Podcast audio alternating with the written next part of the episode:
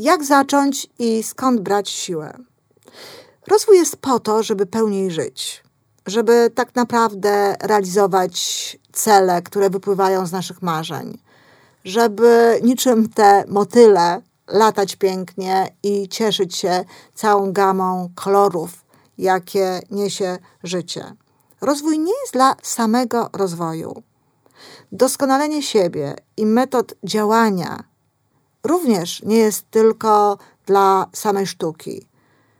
No, bardzo możliwe, że gdzieś kiedyś i za samą sztukę tego rodzaju zapłata będzie. Natomiast generalnie rzecz biorąc, jest nam to potrzebne do skuteczności, do tego, żeby udawało nam się właśnie przenosić te wizje z marzeń w zgodzie z misją, czyli z wartościami i z pryncypiami w życie.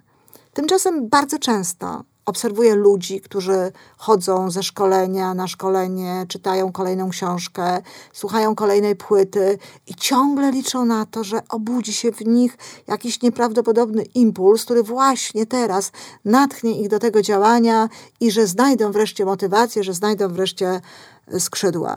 I tak jak mówię, ze szkolenia na szkolenie, z książki do książki. I mimo wszystko osoby te wciąż pytają, i ja takie pytania dostaję bardzo często, jak zacząć? Jak zacząć żyć? Jak zacząć się zmieniać? Jak zacząć postępować właśnie jak ta gąsienica, która w skuteczny sposób dąży do tego, żeby być motylem? Po prostu zacząć przede wszystkim dziś. Nie czekać. Nie czekać na kolejne szkolenie, nie czekać na kolejną książkę, nie czekać na to, że ktoś nas gdzieś natknie. Po prostu dziś zaczynamy. Wchodzimy w rolę osoby, która w skuteczny sposób zaczyna traktować swoje życie. Na każdym poziomie możemy robić pewne rzeczy, które będą nas doprowadzały do tego, co chcemy zrobić.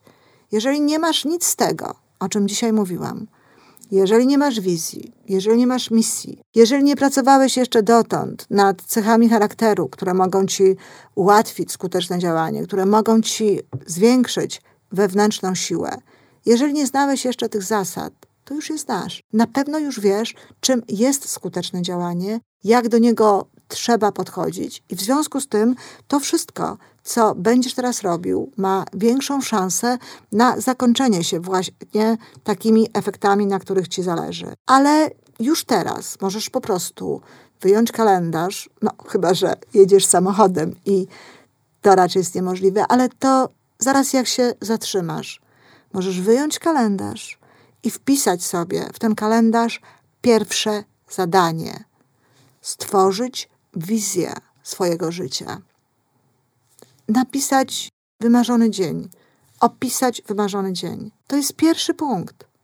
Kiedy już to zrobisz, tego samego dnia, kiedy to zrobiłeś, możesz natychmiast wyznaczyć sobie kolejne zadanie na kolejny dzień, przełożyć wizję swojego życia na konkretne cele.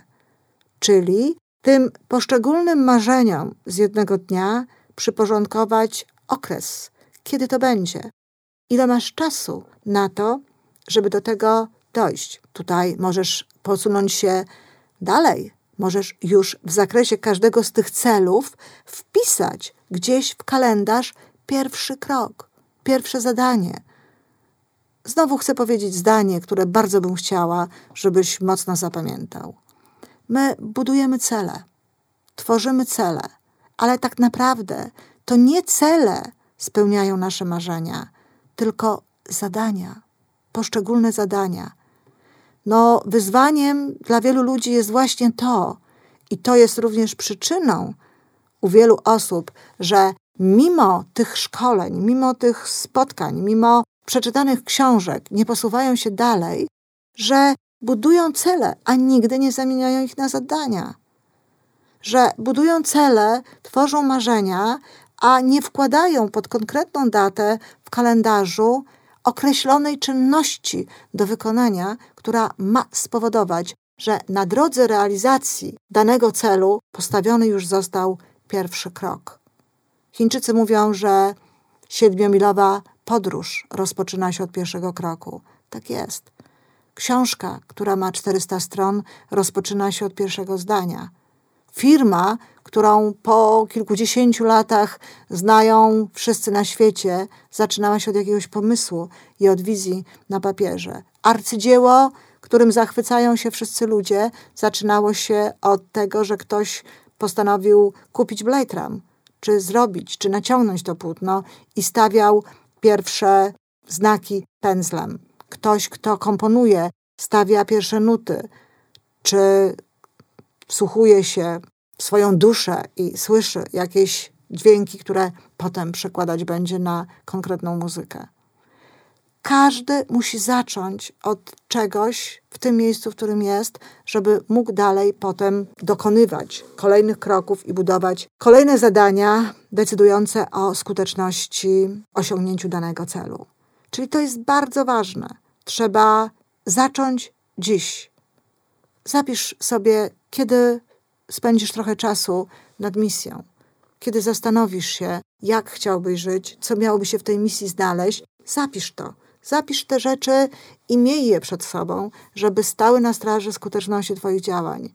Żebyś dokonując różnego rodzaju wyborów i kroków w kierunku realizacji wizji, w kierunku realizacji konkretnych celów materialnych, konkretnych celów rzeczowych, nie zapomniał o ludziach, nie zapomniał o emocjach, nie zapomniał o sercu.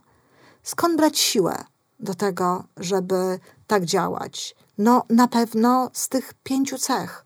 Na pewno z poczucia własnej wartości, z proaktywności, spójności wewnętrznej, poczucia obfitości, pozytywnego myślenia. Zapanuj nad tym.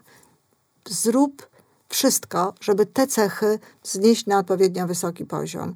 Metamorfoza, e-book, żeby zrobić coś mojego autorstwa, a także każda inna książka, którą napisałam ja, czy inni ludzie, którzy się tym zajmują, może Ci pomóc. Ale nie czytaj tej książki po to tylko, żeby ją przeczytać żeby cię natchnęła pozytywnie i żebyś znowu poczuł na chwilę, na 48 godzin tę dobrą siłę. Przeczytaj ją po to, żeby zrobić te wszystkie ćwiczenia, żeby budować systematycznie w sobie te cechy.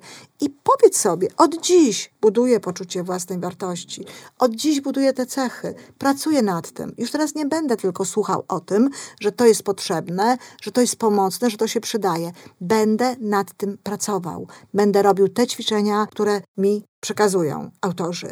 Z czego się jeszcze bierze siłę? Siłę się bierze z pochwał innych ludzi ale także z własnego uznania. Jeżeli zaczniesz robić pewne zadania, jeżeli zaczniesz wpisywać je w kalendarzu i w tym kalendarzu będziesz stawiał potem sobie odpowiednie znaki, że to zostało zrobione, to zostało wykonane, tu już masz osiągnięte pewne podcele, czy pewne konkretne czynniki, które mogą ci się przydać potem do realizacji tamtych celów, będziesz czerpał z tego siłę. Będziesz się czuł silniejszy, będziesz się czuł e, mocniejszy. Przyda się również przyjaźń z podświadomością. To kolejny element, bardzo ważny. Działanie jest łatwiejsze i przyjemniejsze, kiedy włączamy do działań pracę z podświadomością i zdajemy sobie sprawę z tego, co ta podświadomość może dla nas zrobić. Skuteczność to bardzo pragmatyczne i bardzo racjonalne nastawienie do życia, ale nie zmienia to faktu, że nie może się ono odnosić jedynie do tego, co jest widzialne, co jest udowodnione ponad wszelką wątpliwość i co zostało opisane przez naukę. Jest bardzo dużo wiedzy, która płynie z codziennego doświadczenia takich ludzi jak ja, którzy wspierają rozwój innych ludzi, ale którzy również sami od lat kierują swoim własnym życiem, celami, osiągają je i we, w tej współpracy z podświadomością właśnie powodują, że łatwiej udaje im się to wszystko osiągnąć. Podświadomość oddaje olbrzymie usługi skutecznemu działaniu.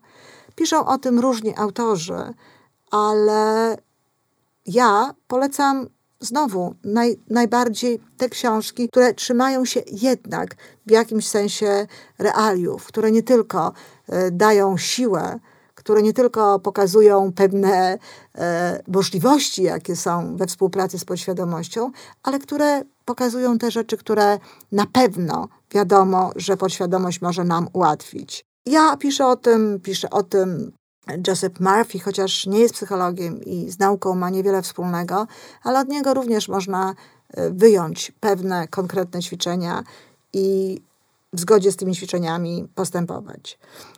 Podświadomość to takie właściwe programowanie, tak naprawdę, tego naszego magazynu pamięci, tego, co jest z nami zawsze. Począwszy od marzeń, od tego właśnie, co wyobrażamy sobie w tych marzeniach, jak często sobie to wyobrażamy i w ogóle od zdolności tak naprawdę marzenia, bo z doświadczenia wiem, że niektórzy ludzie muszą znowu nauczyć się marzyć w wieku dorosłym, bo gdzieś to im odeszło, zapomnieli.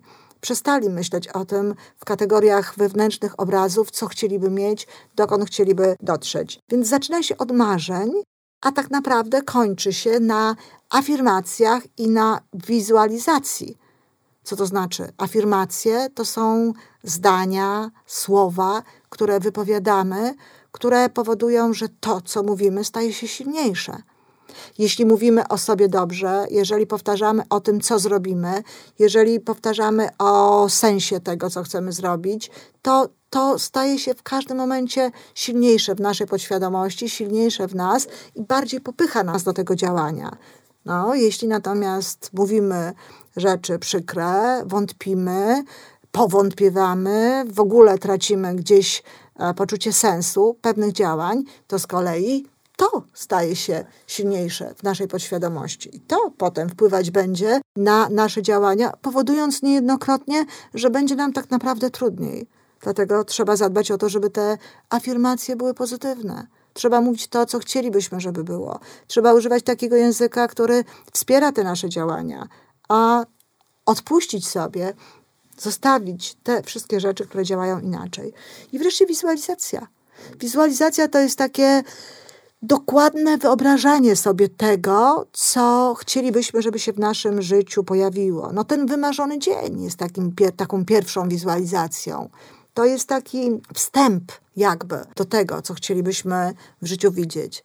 Potem można sobie pomagać w taki sposób regularnie, wyobrażając sobie e, pewne sytuacje w naszym życiu, wyobrażając sobie, że one już są.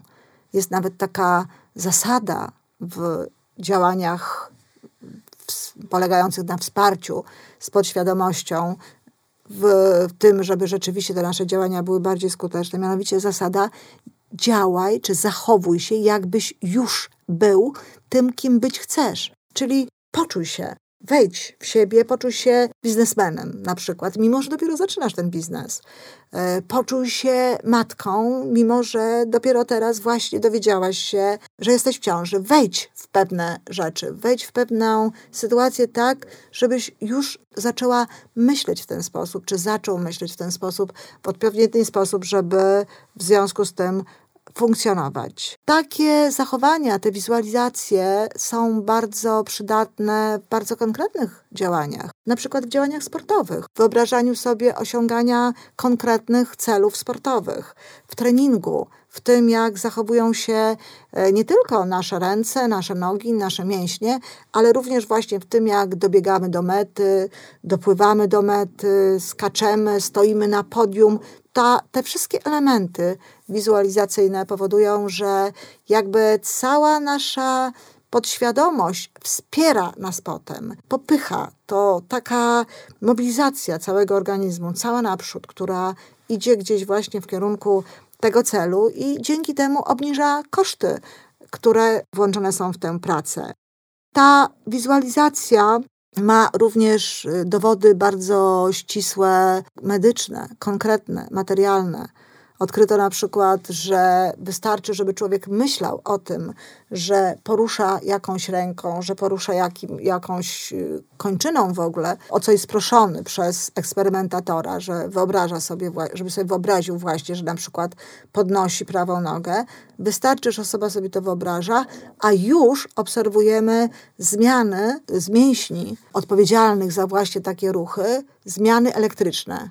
Okazuje się, że nawet nasza myśl o tym, że ruszamy kończynami, że jakieś mięśnie pracują, powoduje minimalne, ale jednak wyładowania elektryczne.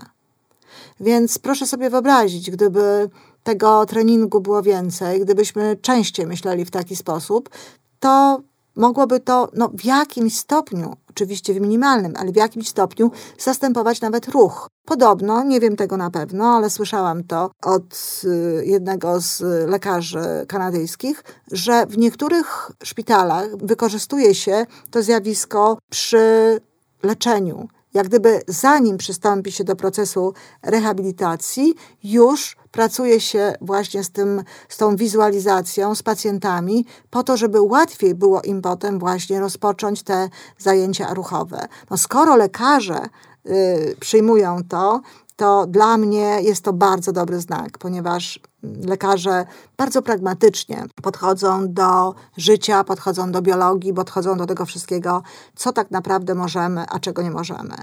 Jeśli chodzi o współpracę z podświadomością, nie tylko ona ułatwia i uprzyjemnia tę pracę przy osiąganiu konkretnych celów, ale również pozwala na to, żeby włączyć naszą indywidualną podświadomość w zbiorową podświadomość podświadomość, która funkcjonuje gdzieś na poziomie wielkiego ogółu i do której z tej naszej małej podświadomości wchodzą nasze konkretne zapotrzebowania, konkretne rzeczy, na których nam zależy to powoduje, że wtedy również świat w pewnym sensie z nami współpracuje. Ta informacja przecież jest jakąś energią. Ktoś ją gdzieś odbiera, pojawia się w naszym życiu i okazuje się, że przynosi nam właśnie do tego życia to, co jest nam potrzebne, żeby nasze działanie mogło być skuteczne. Przy właściwym podejściu do skuteczności na poziomie świadomości, i do realizacji celów, także w oparciu o podświadomość,